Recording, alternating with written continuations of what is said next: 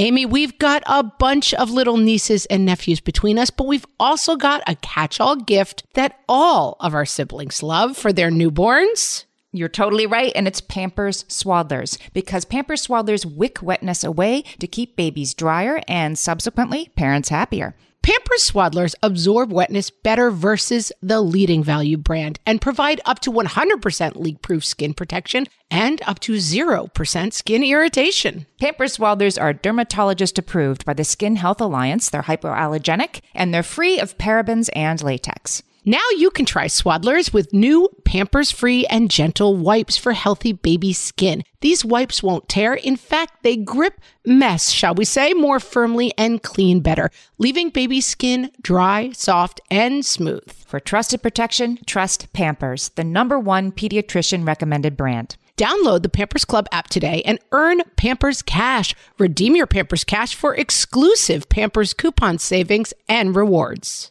Only redeemable via Pampers Club. Pampers Cash has no cash value.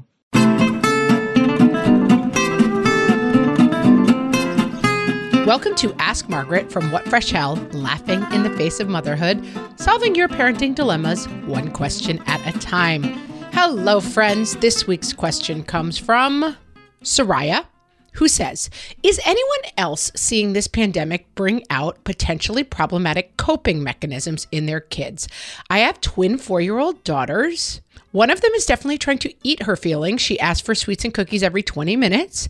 The other is a future candidate for hoarders. I try to pick up and throw out old cotton balls that she has thrown all over the porch as snow, and she started to melt down. She was going to miss them.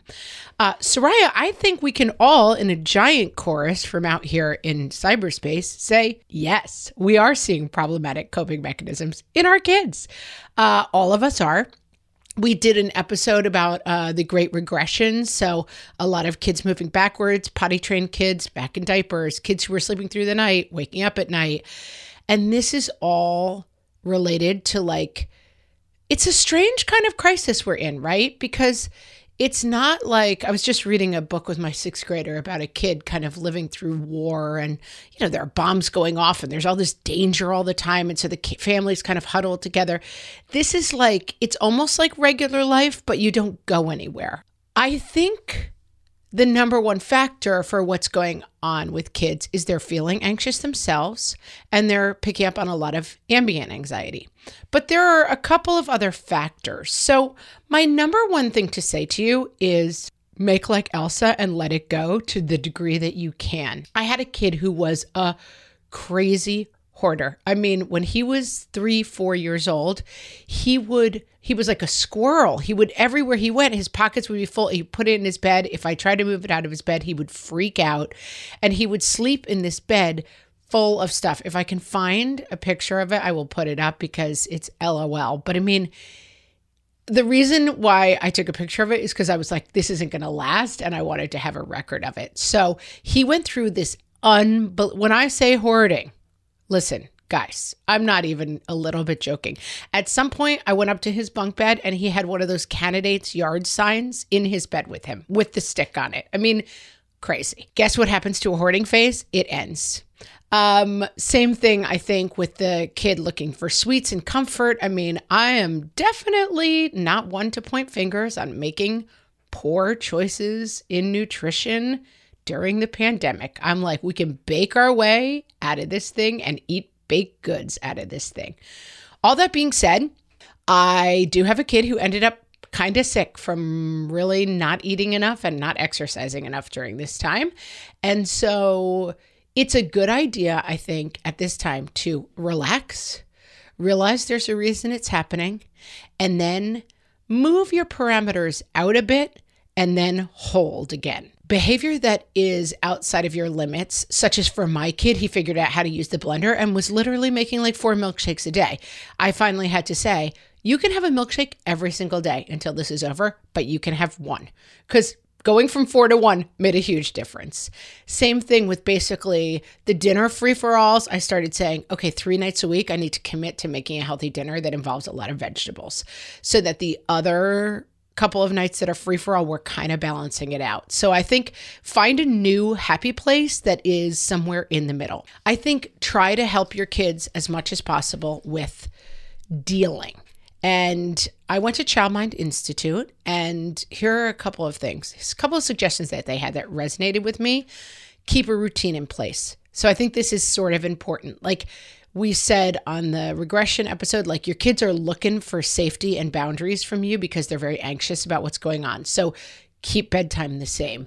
Make them sit down to dinner three nights a week refined the structure because some of the acting out is like, what are the rules? Is, is the world upside down? You know, are cats lying down with dogs?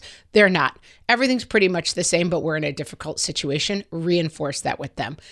Big thing in my family get exercise. It seems really obvious, but I realized now it's nicer outside. I'm in New York, but especially on like the cold, rainy days, my kids would sit upstairs and do homeschool from 9 to 11 then we would break 11 to 1 and they would have lunch and play you know something and then 1 to 3 and then after that they would get a screen break and then after that it was dinner. And i have a kid who really likes to work with legos. And i realized maybe 3 weeks in he has not had any real exercise in weeks because he what his downtime is sitting and playing with Legos. And so make sure you are running those kids like wild horses because they need need need the exercise and find ways to make that happen. It helps with anxiety. Um, and then manage your own anxiety, limit your consumption of news. So like the less you can work yourself up about this. And I think as we go forward and it seems the whole thing seems a little bit more like okay, maybe we can deal with this. This gets easier. And then the last tip they had, which I, I liked, and we've started really doing this, is make plans. So we talk a lot about structuring our days, having the whiteboard for anxious kids. This is what's going to happen, then that's what's going to happen. And so they're just kind of moving through a formula that feels comfortable for them. But I would add to this this idea of making plans. And the plans can be really simple. And I know some places are opening, some places are not opening, but our plans might be there's an ice cream shop three towns away. And we're going to drive there on Saturday afternoon because they have that kind of ice cream that you usually only get upstate. An example from my life. And so all week, Saturday is something to look forward to. And I think, again, it just helps restructure. It's not just like every day is the same and I'm so anxious that I have to hold on to my cotton balls. Every day is the same and I'm so anxious that I have to eat sweets to calm down. We're all feeling that, but as much as you can push back against that, listen to the Great Regression episode. I think that's going to help you out. And mostly, Soraya, I would say it's a phase. This too shall pass keep your boundaries in place, but give a little bit more room for it just to say, like, yep, we all need a little extra comfort right now, but we're not going to go to a place where we're going to make ourselves sick or develop really bad habits. And then you've got this. We're all going through the same thing, I promise. I hope that helped. And if you have a question for myself or Amy, you can submit them to questions at whatfreshhellpodcast.com. You can ask them in our Facebook group at facebook.com forward slash whatfreshhellcast. Yeah, those are the two things you can do. all right, thanks, guys. Talk to you next time. Stay well.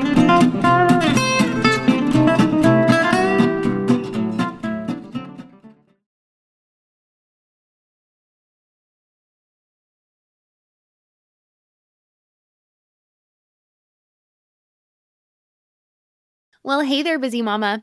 Are you looking for ways to make your life easier, your home less chaotic, and at the same time add more joy to your life?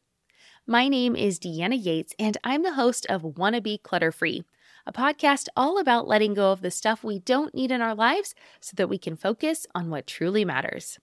Don't worry, I'm not going to tell you to throw it all away or make you feel guilty about keeping something you love, no matter how many other people don't quite understand it but I will give you practical and, more importantly, actionable advice so that you can make progress right away. And you won't just hear it from me, there are amazing guests too. It's like having your bestie in your pocket telling you it's okay to let go of the things that are not serving you and your family in a totally non judgmental way. So join me over on the podcast where we can work on progress over perfection for those of us that want to be clutter free. Hey there, I'm Debbie Reber, the founder of Tilt Parenting and the author of the book Differently Wired.